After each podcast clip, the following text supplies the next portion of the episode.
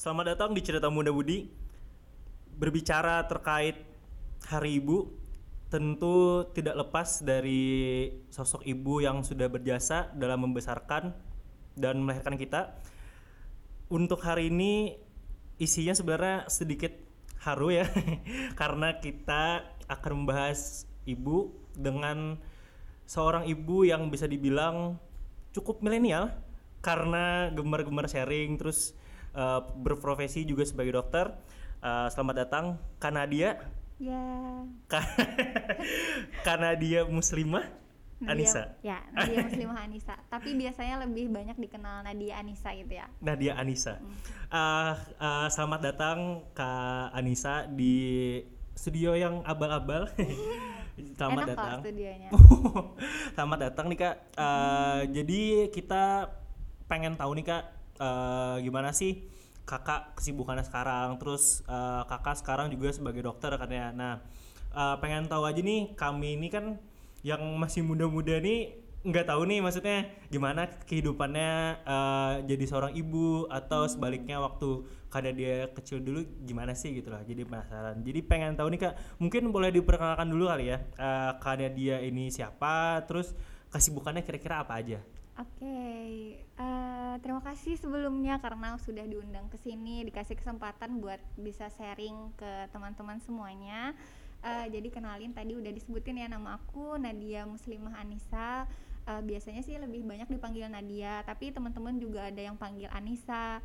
Terus eh, sekarang karena di medsos pakainya Nadia Anissa, jadi banyak yang lebih familiar dengan nama Nadia Anissa, Nadia Anissa kayak gitu. Bahkan sampai eh, dokumen-dokumen penting pun kadang masih Nadia Anissa kayak gitu. Ketinggalan muslimahnya karena lebih terkenalnya itu kayak gitu. Oke.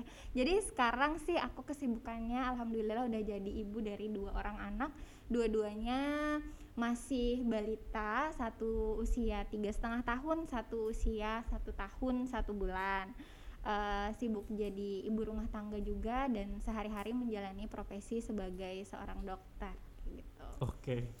Eh du- udah bisa didengarkan bahwasanya beliau ini sangat-sangat sibuk. Eh tapi kalau kita bicara satu kali 24 jam terakhirnya kak Nadia nih ngapain aja tuh kira-kira?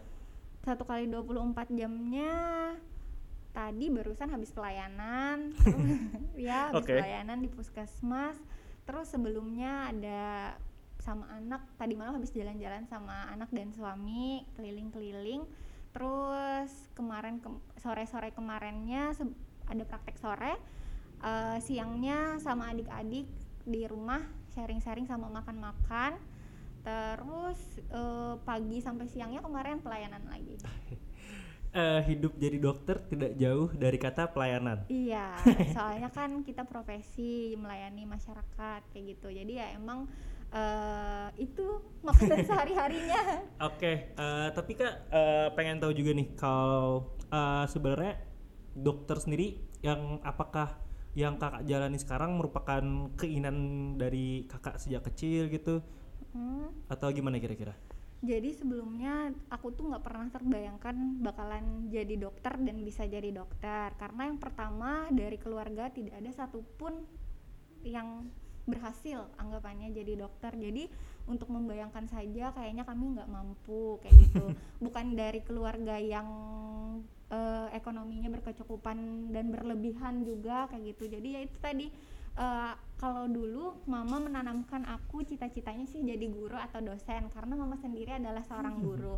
Terus mama juga melihat eh, bakat dan minat aku dulu sejak kecil aku kayak gini suka sharing-sharing, Hmm. suka berteman, terus suka jadi main guru-guruan sama teman-teman, suka bikin kelompok kecil, su- pernah membuka apa kayak belajar bimbingan belajar kecil-kecilan kayak Hmm. gitu entah itu ke sesama teman atau ke adik tingkat jadi mama itu eh, mengarahkannya sih aku tuh ke guru atau dosen dan aku pun mengiyakan seperti itu karena menurutku memang pekerjaan yang itu adalah fashion aku kayak gitu kan jadi guru atau jadi dosen terus sampai pada saat ketika eh, kakek aku itu di eh, beliau sakit eh, sering sakit-sakit keluar masuk rumah sakit kayak gitu Hmm. dan sering kan akhirnya aku terpapar dengan sosok dokter di rumah sakit itu Oke. kayak wah keren banget nih. Kayak gitu kan. Habis itu belum lagi kan kalau misalkan profesi dokter kalau di kalangan masyarakat itu adalah sebuah profesi yang wow kayak Hmm. gitu. Tapi ya kayak gitu sih cuma sekedar jadi keinginan eh, tidak berharap lebih karena aku sendiri sadar dengan keadaan. Tapi eh, yang namanya keinginan lalu lama kelamaan jadi mimpi yang memotivasi terus pas waktu SMA itu ada pembukaan jalur undangan aku masukkan nilai sertifikat lomba dan segala macam Eh, waktu itu belum izin orang tua karena nggak berani juga karena aku tahu biaya jadi dokter itu semurah-murahnya tetap mahal Oke. ya kayak Oke. gitu jadi eh, ber- memberanikan diri memasukkan segala macam persyaratannya lalu bilang sama mama. Kal- kalau kata mama udah dimasukin sebagai pendidik Oke. matematika. Siap sudah mama aku bilang. Tapi aku pilihnya pendidik matematika itu nomor dua. Oke. jadi pilihan pertamanya adalah dokter. Dan alhamdulillah sih pas pengumuman dinyatakan lulus jalur undangan di kedokteran. Jadi saat itu bingung juga. Senang tapi bingung. Oke. bingung buat menjalaninya seperti apa tapi kata mama yuk lah gas kita Oke. Tuh, kayak Eh berarti nah yang sedikit penasarannya adalah karena dia tadi bilang bahwasanya mamahnya nyaranin di matematika. Mm-mm. Dulu emang pintar matematika? Iya, sebenarnya sih bukan ke arah pinter, tapi aku lebih ke arah suka. Jadi Hmm. dulu sampai waktu SD itu sampai guru matematika aku tuh bilang katanya kamu nggak usah naik ke kelas 3 langsung aja ke kelas 4 Karena? katanya. Karena aku tuh bisa ngerjain matematika yang satu tingkat lebih tinggi dari Oke. kapasitas aku kayak gitu. Waktu dulu? Iya, waktu dulu. Terus akhirnya dikembangkan ikut lomba-lomba, suka ikut olimpiade Hmm. matematika mulai dari yang kayak tingkat eh, kabupaten, Ya, habis benar, itu benar. mm-mm, habis itu tingkat kota juga pernah, habis itu sampai ke tingkat provinsi sampai pada akhirnya aku pernah waktu SMA itu eh, matematika tapi sub sub sub pelajarannya tentang statistik Oke. Ha-ha, jadi itu sampai berangkat ke Surabaya itu adalah pertama kali aku keluar kota dengan jerih payah sendiri Oke. lah anggapannya. Sebelumnya nggak pernah juga sih keluar kota. Oke, oke. Ha-ha. Eh, kalau matematika itu tadi kayak emang jago duluan, tapi kalau poster belajar di mana? Oh, kalau misalkan ini pasti gara-gara ngebuk-ngebuk blog nih.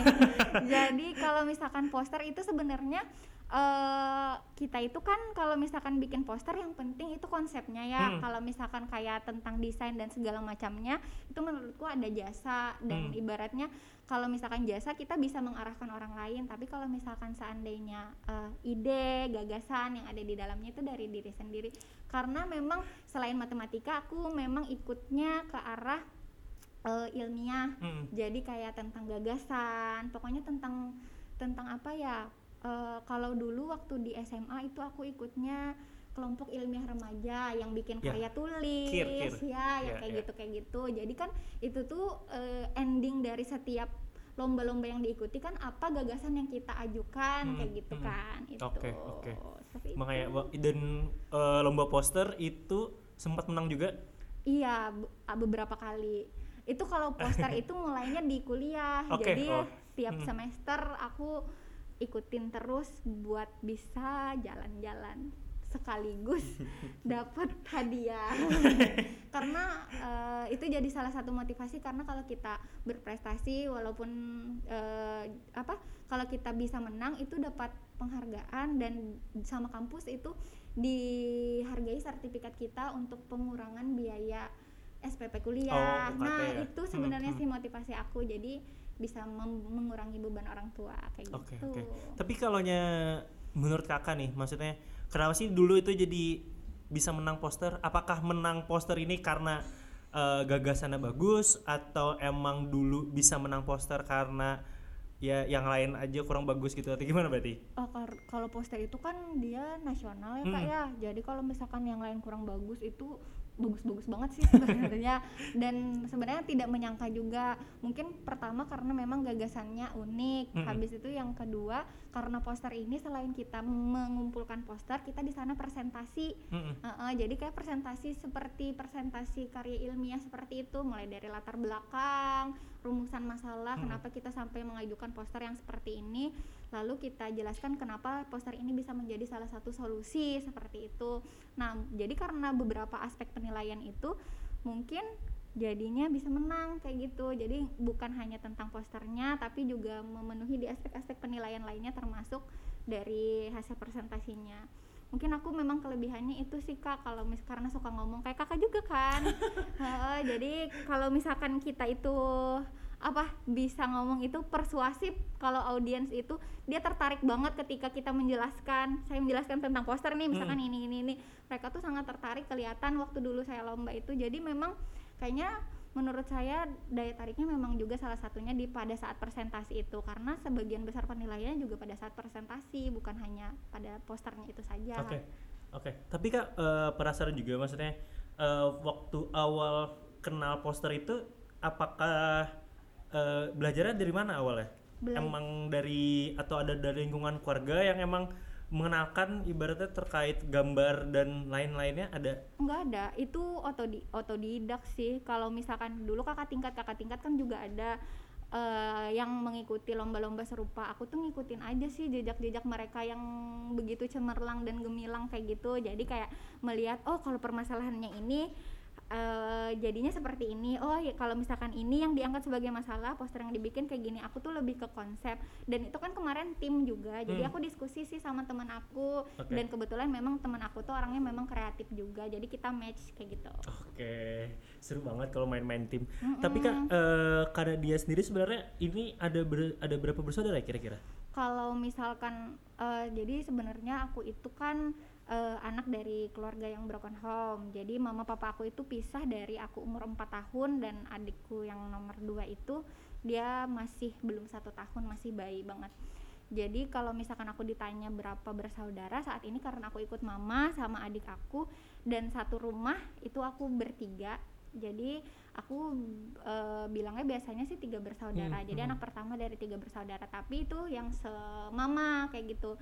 Ada lagi mungkin saudara aku yang dari papa nah eh, karena kita jarang ketemu dan tidak serumah juga kayak gitu jadi kalau misalkan aku ditanya biasa aku jawabnya tiga sih Oke, oke. Eh, jawabannya agak panjang ya. Kalau Ya. ditanya berapa ya, agak panjang ternyata. susah soalnya menjelaskannya Agak panjang ternyata. Hmm, bingung Eh, sebagai kan ini adalah anak pertama kan ya? anak pertama Sebagai anak pertama gimana nih kak? Berat nggak sih maksudnya rasanya jadi anak pertama? Kalau misalkan dibilang berat eh, sebenarnya aku nggak pernah merasa berat dan terbebani. Karena memang dari kecil aku tidak pernah yang dituntut harus ini itu tidak pernah yang eh, dipaksa harus ini itu. Aku tuh dibiarkan tumbuh menjadi anak yang bahagia walaupun dengan kondisi yang seperti itu jadi menurutku aku tuh menjalaninya dengan enjoy aja. Cuma kan karena kita memang seiring kita bertumbuh habis itu tanggung jawab tambah besar kayak gitu ya kan? Jadi memang tetap ada eh, tanggung jawab yang harus kita pikul. Misalkan memberikan contoh yang baik untuk adik-adik. Tapi kalau misalkan di, ditanya berat apa enggak jawabannya enggak. Karena menurutku yang lebih berat itu sebenarnya adik-adik aku. Jadi mungkin ke eh, dengan apa yang sudah aku jalani sampai sejauh ini eh, mungkin dari sisi mereka mereka ada merasa minder kah Hmm. atau misalkan ah, aku nggak bisa seperti kakak. Hmm. misalnya aku tidak bisa mencapai apa yang seperti kakak. Aku tidak bisa mengikuti jejak kakak. Mungkin ada perasaan minder sedih kecewa di hati mereka yang aku juga tidak tahu kan. Tapi aku meyakini bahwa berat juga menjadi adik-adik aku kayak gitu. Eh penasaran juga nih, tapi maksudnya karena dia sebenarnya waktu kecil itu orangnya gimana sih? Maksudnya Eh, apakah kan kalau nggak salah maksudnya karena dia orangnya juga ini kan ya sedikit pecicilan gitu kan ya? Atau gimana atau gimana tuh? Iya, jadi kalau misalkan dari kecil aku emang anaknya aktif banget. aktif ya bahasanya aktif bahasa positifnya. Eh. Kalau misalkan dibilang nakal, nakal juga seperti anak-anak pada umumnya kan yang suka berantem, apa punya kelompok bermain geng-gengan Hmm, kayak gitu. hmm. Cuma kan memang karena eh, aku tuh eh, aktif, habis itu senang bersosialisasi, senang temenan sama siapa aja. Jadi memang temannya lumayan banyak, ken- kenal kenal kenalannya banyak. Habis itu eh karena aku tuh sebenarnya circle pertemanannya lebih banyak ke aku suka sharing-sharing juga dari kecil. Jadi waktu aku SD itu aku bikin apa kelompok belajar ke teman-teman. Jadi aku tuh banyak ditemenin karena aku tuh pintar kan dianggap mereka kayak gitu. Jadi banyak yang mau berteman kayak gitu. Itu tapi kalau bisa kita tarik benang merahnya nih kak. Maksudnya untuk dari yang kak Nadia suka bersosialisasi tadi terus suka ada ngajarin temen-temen itu kira-kira turunan dari siapa? Turunan dari mama? Turunan dari mama. Oh, Oke, nah penasaran juga nih kak. Kan eh, mama kan juga seorang guru, seorang mengajar di SMP. Nah di SMA di SMA ya, di Dulu SMA. Nah di SMA. baru aja pindah ke SMP-nya ngajar di SMA. Nah Ah. kira-kira dari Kanadia nih biasanya kan stigma-stigma di masyarakat nih kalau memang misalnya kita anak guru biasanya oh kalau dia anak guru biasanya pasti anaknya harus pinter nih. Biasanya kalau nya anaknya guru biasanya eh juara kelas biasanya. Itu udah stigma yang umum di masyarakat. Nah karena dia sendiri sebagai anak guru kira-kira rasanya gimana sih? Kayak waktu kecil itu apakah dididik cukup keras? Bahwasanya oh kamu Nadia harus selalu jadi juara keras eh juara juara keras juara kelas ya gitu. Nah itu gimana kira-kira Eh, kalau misalkan eh, dari belajar dulu nih kalau misalkan mama nggak pernah mewajibkan aku belajar harus setiap hari Hmm.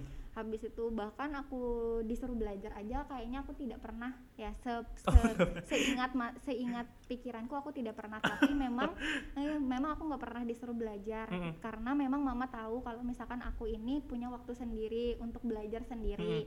Jadi eh, aku tuh belajarnya sih juga jarang sebenarnya sama mama. Jadi dulu itu kan mama itu guru honor kan waktu aku masih SD jadi mama itu berangkatnya subuh karena kerjanya jauh ta- terus pulangnya juga sore. Jadi kalau misalkan pas udah ketemu mama itu aku maunya cuma buat bercerita main-main. Jadi jarang sih belajar bersama. Paling memang kalau misalkan ada sesuatu yang aku tidak bisa tidak bisa belajar sendiri, tidak bisa aku temukan di buku atau misalkan aku tidak bis, tidak sempat bertanya dengan guru di sekolah, aku tanya ke mama. Tapi se semua yang pernah aku tanya ke mama aku selalu mendapatkan jawaban yang sangat memuaskan menurutku mamaku juga pintar jadi aku tanya pertanyaan yang sulit pun mama bisa menyelesaikannya padahal kan mama itu gurunya guru kimia ya dan Hmm. aku tuh tanyanya luas apalagi kan aku suka matematika Mm-mm. Nah, mama tuh selalu bisa menjawab dan menyelesaikan soal-soal matematika yang aku sodorkan. Jadi, uh, keren banget. Aku tuh sudah mem- memandang sosok mamaku tuh adalah orang yang hebat. Tapi kalau misalkan keren lagi, kalau misalkan aku nggak usah tanya-tanya, aku bisa kayak gitu. bener Ah, bener Tapi kalau misalkan ya emang udah di ujung tanduk ya aku nggak tahu ya aku tanya Oke. dan mama bisa bisa menye- membantu menyelesaikan kayak gitu. Nggak wajib belajar tiap hari, tidak harus menjadi juara kelas bahkan eh, memang waktu aku SD itu hampir setiap bagi rapot aku memang peringkat pertama. Heeh, ada sih beberapa kali yang ranking 2 kayak Hmm. gitu. Eh, karena ada hal-hal tertentu. Nah, jadi waktu pertama kali aku bagi rapot dan aku dapat ranking satu itu mamaku juga terkaget-kaget. Hah, wah beneran nih anak gue ranking satu kayak gitu kan kalau misalkan dibahasakan. Ya mamaku kayak karena mamaku memang tidak pernah memaksa belajar, Hmm. tidak pernah menyuruh belajar setiap Hmm. hari dan mamaku juga ngelihat aku juga bukan anak yang kutu buku yang Oke. belajar setiap hari Hmm. kayak gitu. Jadi aku memaksimalkan belajar pada saat di sekolah dan kalau misalkan di rumah kalau misalkan ada hal yang perlu aku ulangi, aku ulangi sendiri kayak gitu. cukup rajin ya Hmm, ka- ya dalam satu minggu tuh ada aja sih kalau Hmm. misalkan belajar kayak gitu. Tapi aku lebih banyak main kok sebenarnya.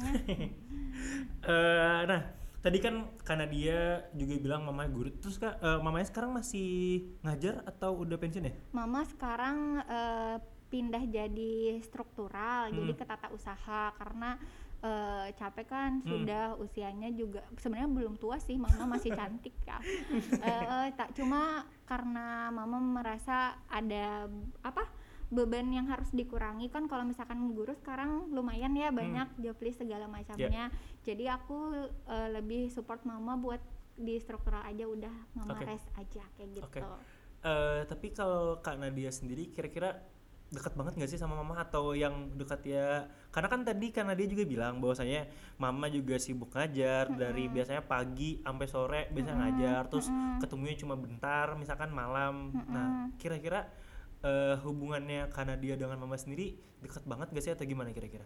Deket banget banget banget. Dekat banget? Banget banget banget. Jadi eh, karena orang tua aku pisah dan pada saat itu mamaku punya teman cuma aku Mm-mm. jadi ibaratnya kami tuh kayak sejoli yang ke mana-mana berdua. Karena adikku kan kecil banget tuh Hmm, masih bayi. Jadi mama itu sejak kecil dulu memang sering cerita-cerita sama aku. Aku pun juga aku tuh selalu ditanyain tiap pulang sekolah hari ini gimana sekolahnya? Hari ini dapat apa? Ada problem apa? Dan itu tuh udah mendarah daging kebiasaannya jadi dekat banget. Kayaknya kalau misalkan sehari kami tidak bertemu tuh kayak ada yang kurang. Sehari kami tidak bercerita itu ada yang kurang. Aku tuh pernah memutuskan untuk sekolah di pesantren waktu SMP Mm. nah eh, pada saat itu eh, kan kami tidak bertemu karena aku kan mondok di sana. Jadi akunya di sana sakit-sakitan mamanya juga di sini gelisah. Mm. karena kebiasaan yang setiap malam kami lakukan kami curhat Mm. pillow talk kayak gitu. Itu kan hilang. Mm. sedangkan itu adalah sesuatu yang sangat amat berharga ternyata. Jadi akhirnya kami memutu- mama memutuskan buat aku dipindah aja karena mama juga tidak tahan jauh dari aku dan aku juga nggak tahan jauh dari mama.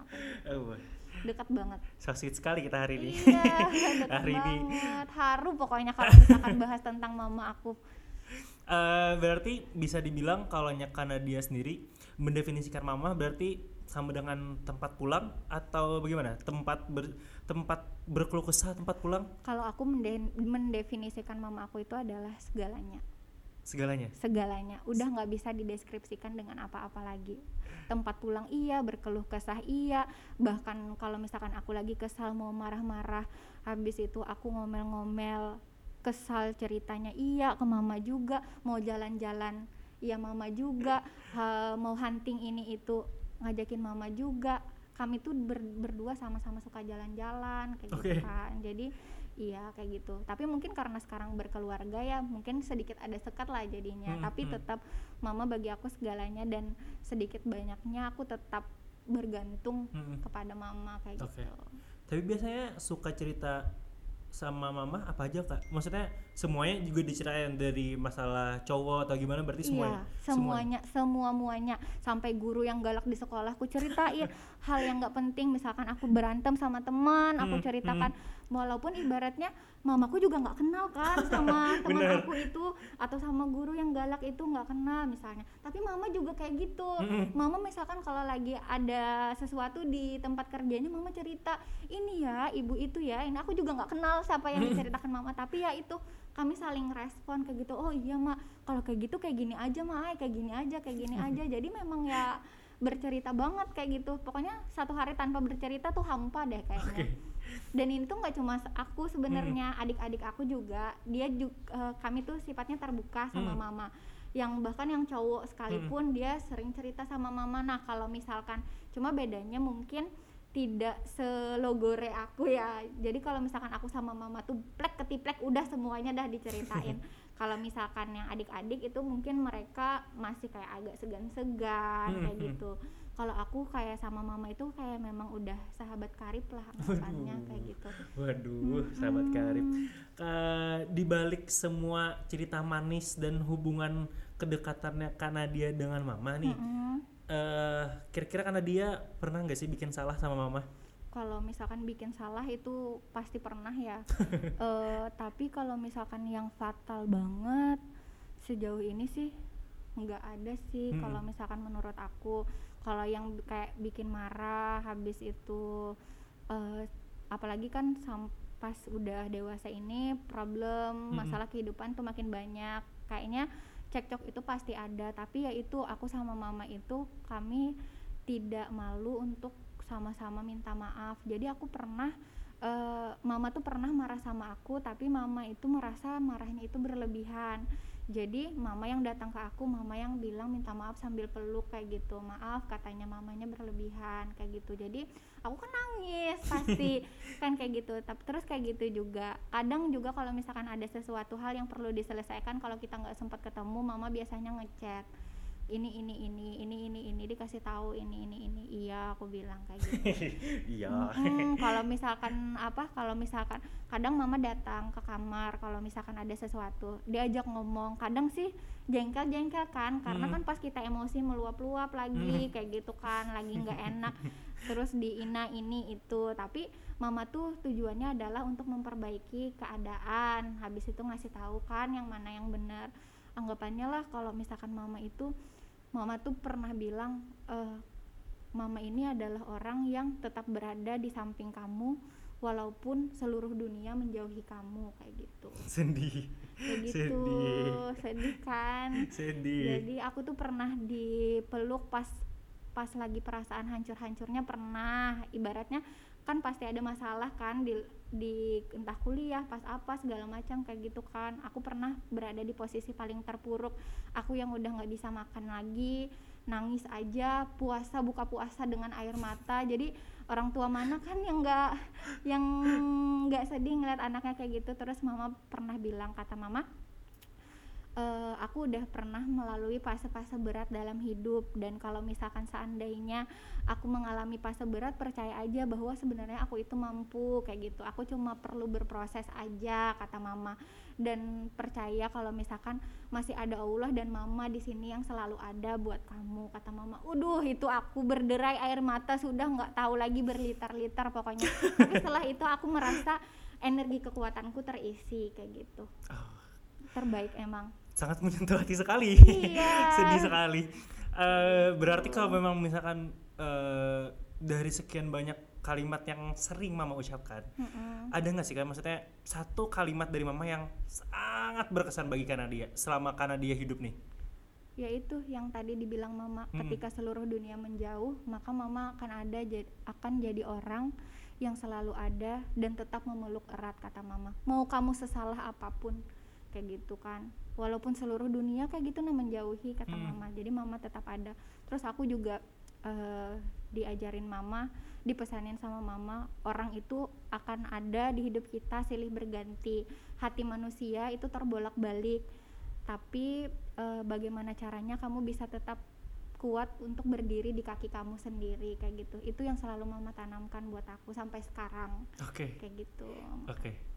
Eh, tadi karena dia juga bilang bahwasanya eh, banyak udah yang diajarkan oleh mama. Mm-mm. Nah, dan kebetulan karena dia sekarang juga udah berkeluarga dan juga udah punya anak, Mm-mm. kira-kira eh, sebaliknya eh, apa yang diajarkan oleh mama itukah yang karena dia turunkan ke anak-anak karena dia sekarang?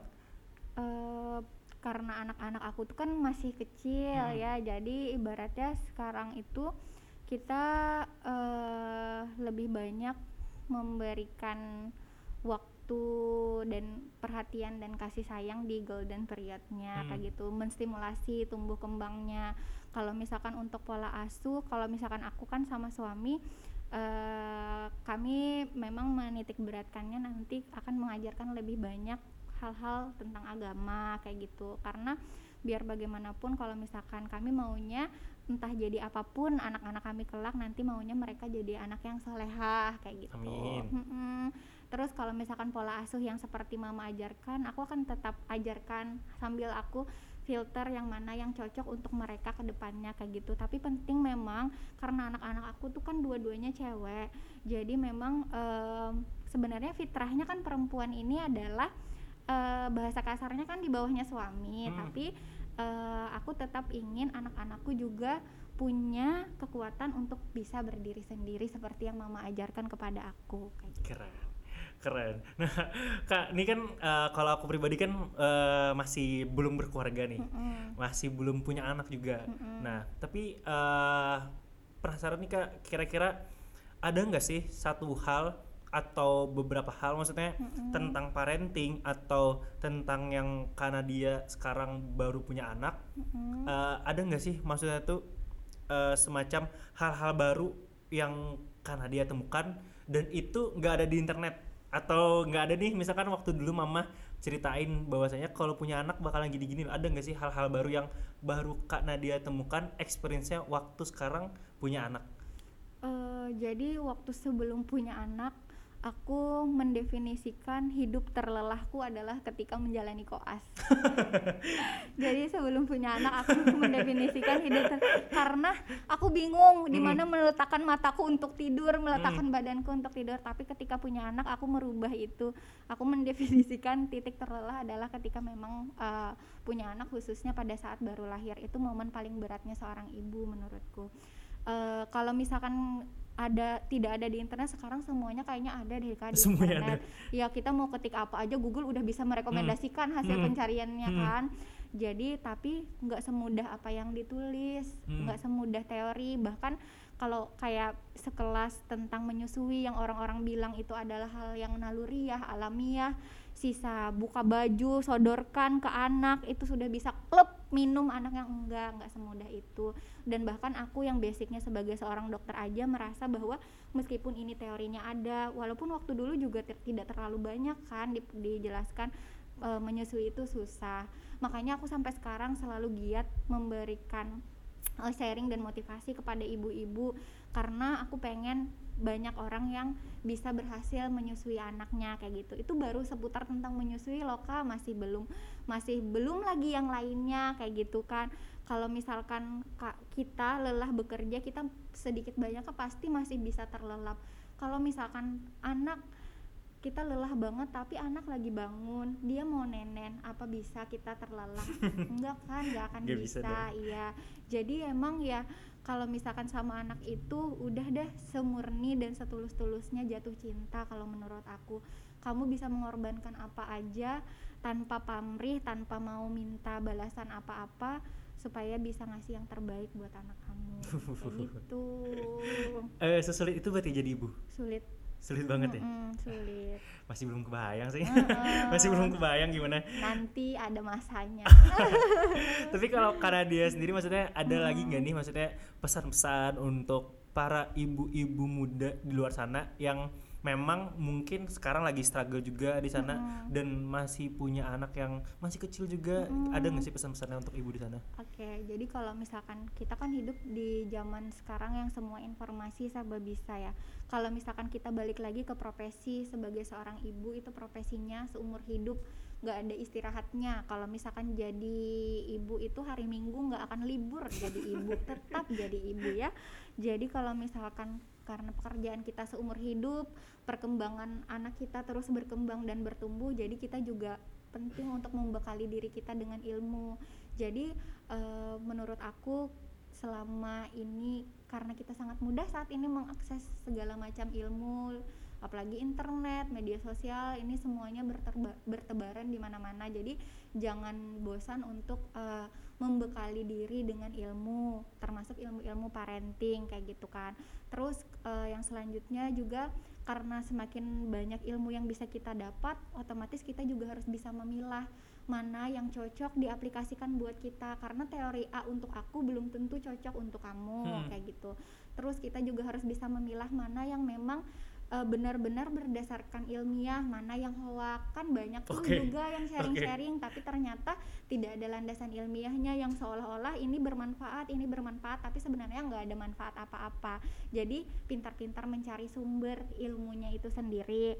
Terus eh, pasti kalau misalkan kita eh, hi- eh, parenting ini nggak nggak mungkin kita lepas dari yang namanya pola asuh dari orang tua zaman dahulu habis itu eh, kebiasaan-kebiasaan yang turun temurun nah kalau misalkan menyikapi hal itu kalau menurut aku hargai tapi cari kebenarannya. Kita eh, kalau misalkan sesuatu itu memang eh, terbukti tidak memiliki manfaat atau misalkan justru membahayakan ke anak kita maka eh, cukup hargai tidak perlu didebat apa segala macam eh, karena biar bagaimanapun kan orang tua kita nenek kita itu mereka juga berusaha di zaman Hmm, dulu hmm, untuk hmm.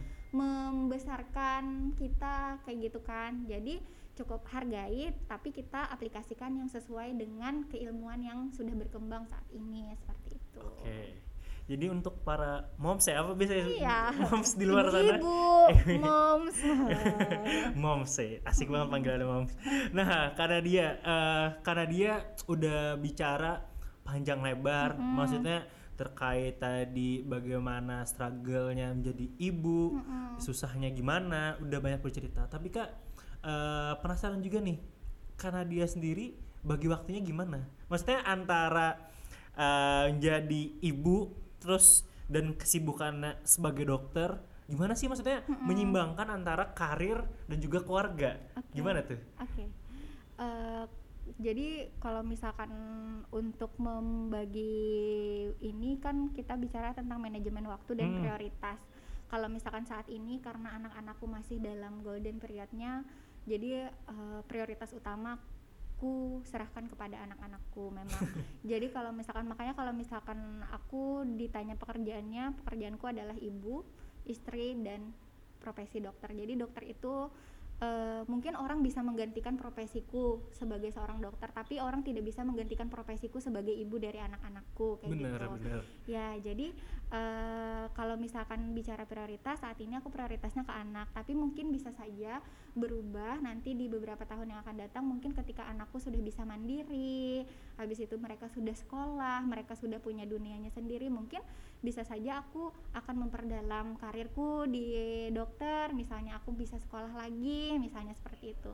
Kalau untuk saat ini aku masih mencari pekerjaan yang stresornya rendah, Mm-mm. habis itu jam kerjanya singkat seperti itu karena ya itu tadi aku ingin cepat kembali pulang aku ingin eh, menghabiskan waktu-waktu untuk anak-anak dan keluarga seperti itu jadi kalau misalkan untuk membagi waktu ya itu eh, makanya sekarang kerjanya kan di puskesmas biar pulangnya tidak terlalu larut terus bisa main sama anak kayak gitu. Kalau misalkan di weekend aku biasanya jalan-jalan sama ini sama keluarga sama anak-anak kayak gitu. Jadi kalau misalkan uh, mungkin akan ada hal-hal yang sulit ketika memang beban kerja kita lagi berat ya karena pas pekerjaan itu nggak mungkin kan flat seperti itu aja. Pasti ada masanya yang ibaratnya kita ada deadline ini ini itu. Tapi ya itu tadi uh, kalau misalkan kita punya support system kayak gitu jadi kita bisa handle kita selesaikan pekerjaan nanti bisa balik lagi kak memprioritaskan anak lagi Oke. gitu. Eh, karena dia dibalik kesibukannya yang 24 per 7 seminggu sangat-sangat padat masih menyempatkan waktunya untuk bikin usaha juga yang namanya Ah. Venucaps. Oh. maksudnya boleh dijelaskan dulu nih maksudnya eh, peran Kanadia seperti apa di Venucaps ini maksudnya eh, bilangnya gimana Venucaps ya Venucaps Venucaps Venucaps nah maksudnya jadi sebenarnya boleh dijelaskan dulu nih kira-kira apa sih sebenarnya ini Venucaps ini kan Oke, jadi eh, anak kedua ini lumayan banyak membawa rezeki. Jadi karena Alhamdulillah jadi aku tuh sebenarnya kalau misalkan eh, entrepreneur, jiwa entrepreneurnya sebenarnya dari SD sih kak. Hmm. Karena itu tadi eh, aku suka jualan dulu waktu SD. Habis itu suka menggambar, gambarnya difotokopi, dijual sama teman-teman. Banyak sih apa eh, bisnis-bisnis yang udah pernah aku jalani. All shop juga udah pernah, jualan cemilan juga pernah sampai kuliah aku masih jualan terakhir aku jualan tuh jualan apa jualan masker bahkan pas masa pandemi tadi Jualan Nah, masker. benar benar ya jualan masker sama oximeter dulu karena Ya, memang benar. diperlukan Emang perlu, kan emang perlu. Mm. nah jadi kalau misalkan yang pas pada saat lahirlah anak kedua ini aku eh, agak terkaget-kaget karena memang dunia ibu anak dua itu tidak semudah yang aku pikirkan jadi memang tidak bisa eh, fokus untuk membuka usaha atau menjalankan usaha yang sebelumnya. Nah, kalau misalkan yang Venucaps ini ini adalah salah satu eh, brand ASI booster yang cukup terkenal di Indonesia. Jadi sebenarnya karena aku sering sharing tentang menyusui, eh, tentang ASI, tentang pokoknya tentang tetek bengeknya newborn lah kayak gitu kan dan lebih banyak ke ASI. Jadi aku tuh banyak banget Kak ditawarin menjadi brand ambassador. Oh, Jadi keren Jadi Venucaps ini adalah salah satu eh, brand yang menawarkan aku menjadi brand ambasador.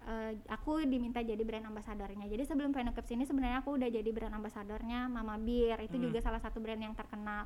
Sebelum Mama Bir juga ada beberapa brand tapi mereka berbarengan kan menawarkannya sedangkan kalau misalkan kita mau jadi BA itu tidak bisa untuk satu produk yang serupa benar Nah, jadi eh, kita kontrak MOU-nya itu eh, pisah-pisah. Jadi enam bulan kemarin aku sama Mama Bir, ini udah jalan tiga bulan sama Penny Caps kayak gitu. keren. keren lumayan jadi BA Mm-mm. dapat berarti dikirimin dikirimin tiap Iya, minggu ada benefitnya tiap bulan. tiap bulan ada ya? Mm-mm. nah eh, tadi karena dia eh, jadi ibu terus ada jadi brand ambassador juga Mm-mm. terus kak karena dia sendiri waktu luangnya kapan kan tadi katanya minggu juga nggak ada libur-liburnya jadi ibu gimana tuh waktu luangnya kapan Iya, kalau misalkan kalau waktu luang yang dari segi bekerja, aku agak free di weekend. Kalau Hmm. karena kan saat ini kerjanya di puskesmas, tapi nggak tahu tahun depan aku rencananya kerjanya pindah ke rumah sakit. Hmm. Heeh, jadi masih menyesuaikan lah tahun depan. Kalau yang selama ini eh, waktu luangnya aku di weekend. Jadi kalau misalkan di Jumat Sabtu Minggu itu aku agak luang karena kan jam puskesmas kalau misalkan Jumat itu cuma sampai jam 11. Hmm, hmm. Kalau hari Sabtu itu sampai jam 1 2 kayak gitu, paling lama bisa sampai jam 12 aja pelayanannya. Nah, jadi kalau pas weekend ini kalau misalkan kita sama-sama lagi mager di rumah ya kita quality time di rumah aja. Hmm, hmm. Terus kalau aku kan punya mertua, ipar, keluarga tuh di luar kota, di Hmm. Banjarbaru, di Martapura, di Playhari, keluarganya suami kan. Nah, jadi kalau misalkan kita lagi memang mau ke sana janjian sama suami, pastikan aku kosong memang nggak ada ngegantiin jadwal praktek siapa-siapa. Kita ke sana jalan-jalan. Atau misalkan udah nih minggu sebelumnya udah ke sana kita mau jalan-jalan aja. Bisa ke pantai biasanya mama suka ngajakin. Kayak ke pantai ke gunung. Mama aku itu anak alam kayaknya deh. Ya suka banget. Mapala nih, mapala. Mapala. suka banget ngajakin kayak kayak gitu. Kasihan sih kadang kan aku memang waktunya nggak banyak. Jadi memang dicari-cari waktu luangnya buat bisa eh, jalan-jalan kayak gitu. Nah itu. Terus kadang ada juga yang ibaratnya biasanya sih aku satu bulan sekali yang emang ada me time yang aku entah aku jalan-jalan sendiri atau aku sama teman-teman anak ya memang dititipin dulu karena kan kita perlu ya menjadi perempuan yang waras lah gitu mewaraskan diri. Jadi aku memang me time sama teman-teman paling enggak satu bulan sekali pasti ada. Kalau teman-teman pas kebetulan jadwalnya bentrok nggak bisa ya aku sendiri. Hmm, biasanya ke salon atau sekedar pijat kayak Oke. gitu Mm-mm, itu sih sesederhana itu Oke, itu berarti sangat berharga berarti ya. betul Berharga sekali banget. Eh, terus kak, ada nggak sih eh, satu hal kayak yang Kanadia pengen banget lakukan tapi masih belum kesampaian? kalau sebenarnya banyak nggak satu hal aja Apa aja tuh? Yang banyak itu apa aja tuh? iya eh, kalau yang belum sampai eh, aku pengen mencapai kebebasan finansial Oke. ya kan Oke. Heeh, jadi kalau udah kebebasan finansial kan bisa berangkatin orang tua haji Hmm. kayak gitu. Aku pengen banget pasti kayaknya cita-cita kita semua deh ya Oke, kalau iya sih. misalkan Apalagi yang masih miskin-miskin ini. Ya. jadi eh, pengen banget yang pertama pengen banget berangkat haji atau umrah sama mama sama nenek juga eh, sama anak-anak sama adik-adik juga pengen pengen umrah itu yang pertama. Terus eh, yang kedua aku masih punya mimpi pengen sekolah lagi. Minta tolong didoain ya. Amin. Heeh, biar bisa sekolah lagi. Hmm, entah itu kapan dan di mana dan bagaimana caranya. Karena mm, akan ada banyak pasti yang dikorbankan kan. Waktu Hmm. harus berapa tahun lagi Hmm. kayak gitu. Terus tidak sedikit juga biayanya semoga nanti ada rezekinya biar bisa sekolah jadi dokter spesialis amin kira-kira spesialis apa kak? Eh, sampai saat ini sih aku masih tertarik bidang paru Oh oke oke oke oke. Heeh. Itu udah kepikiran dari waktu kuliah dulu? Eh, iya kan kakak ada baca blog Iya sih. Ya nah. makanya tadi nanya. Ya. Jadi memang salah satu salah satu keajaiban yang ku dapatkan waktu kuliah itu adalah aku bisa menang olimpiade bidang kardiorespi. Kardiorespi itu eh, paru dan jantung, Ya. jantung paru. Jadi salah satu teman aku itu memang pintar banget. Kebetulan aku dapat teman satu tim yang masya Allah pintar banget dan memotivasi untuk setiap hari belajar sampai aku tidur di atas buku. Jadi Sedih. eh, eh, jadi tapi memang ya hasil tidak mengkhianati usaha dan memang rezeki dari Allah juga atas izin Allah pada saat itu dikasih juara ju- itu wa- waktu tahun aku internasional Indonesian Medical Olympiad namanya internasional. Jadi ibaratnya apa? Berkelas sekali Iya. seperti itu. Jadi kan eh, alhamdulillah karena dulu belajar jadi sampai sekarang masih mencintai ilmunya. Hmm. sayang sama konsulen-konsulen dan guru-guru yang kemarin ngebimbing kayak gitu. Jadi masih pengen belajar lagi tentang itu jadi kalau misalkan nanti ada rezeki aku masih pengen kok sekolahnya di Paru tapi aku serahkan lagi sama Allah deh apa rezekiku nanti oke. kayak gitu Kalau kita belajar kan nggak ada habisnya kan ya belajar. Mm-mm. Kalau seminggu terakhir ada hal baru apa nih yang karena dia pelajari ada nggak? Seminggu terakhir hal, hal, baru yang aku, gitu yang kayaknya menarik banget untuk di share ke kita hal baru mungkin karena dia lagi belajar bersama anaknya merangkai puzzle misalkan ada Hmm. apa tuh hal baru kira-kira seminggu terakhir aku ngajar di kampus Hmm.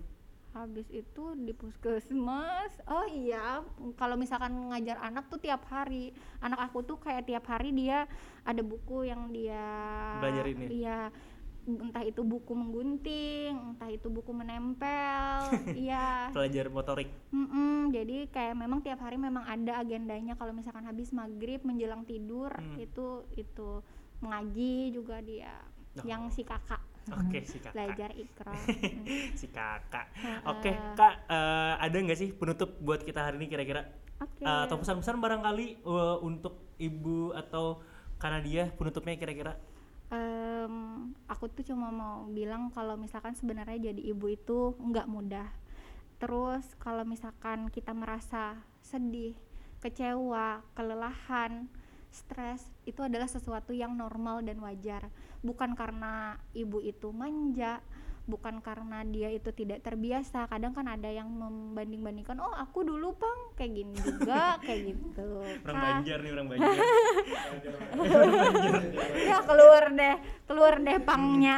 Iya. Eh, kan biasanya dibanding-bandingkannya kayak gitu. Oh ini bisa aja ini bisa aja. Enggak. Jadi setiap eh, setiap rasa kecewa lelah marah sedih seorang ibu itu adalah hal yang valid dan normal kayak gitu Eh, buat ibu-ibu yang merasa sedang berada di titik yang tidak baik-baik saja eh, bolehlah berbuka suara untuk minta tolong kalau saran aku. Karena memang eh, kemampuan kita tuh ada batasnya. Jadi kita boleh banget buat minta tolong karena tidak semua hal itu bisa kita lakukan sendiri. Jadi kalau misalkan kita minta tolong itu bukan berarti kita lemah tapi kita minta tolong karena kita tahu bahwa kita mau menyelamatkan diri kita biar bisa kita menjadi ibu yang lebih baik lagi kayak gitu Eh, tetap semangat, pantang menyerah, terus membekali diri dengan ilmu, kayak gitu kan, Hem, memperdalam, memperdalam apa? Kemampuan kita, mengembangkan skill, walaupun ibaratnya seandainya bagi ibu yang hanya di rumah saja, ya nggak apa-apa, kita di rumah aja, tapi kita punya skill, habis itu entah itu skill parenting yang baik untuk anak kita, entah itu skill apa, skill apa kayak gitu, karena jadi ibu rumah tangga itu tidak terbatas hanya menjadi eh, menjalani peran rumah tangga saja tapi sebenarnya jadi ibu rumah tangga itu perannya sangat luas kayak gitu. Terus eh, buat ibu-ibu di luar sana eh, saya mau bilang bahwa medan kita mungkin tidak sama pasti berbeda tapi yang saya tahu adalah setiap ibu itu sama hebatnya dan pasti mau yang terbaik buat anak-anaknya. Adem. Adem banget. Karena dia terima kasih banyak Iya. udah mau mampir ke tempat kami. Udah banyak yang diseringkan iya. dari A sampai Z tentang ibu dan masa kecilnya gimana. Karena dia sekali lagi terima kasih banyak. Eh, mungkin itu yang hari ini yang bisa didengarkan Eh, stay tune dan jangan lupa dipantengin terus di Instagram kami di podcast cerita muda mudi. Eh, see you on the next episode. Bye bye bye bye terima kasih. makasih.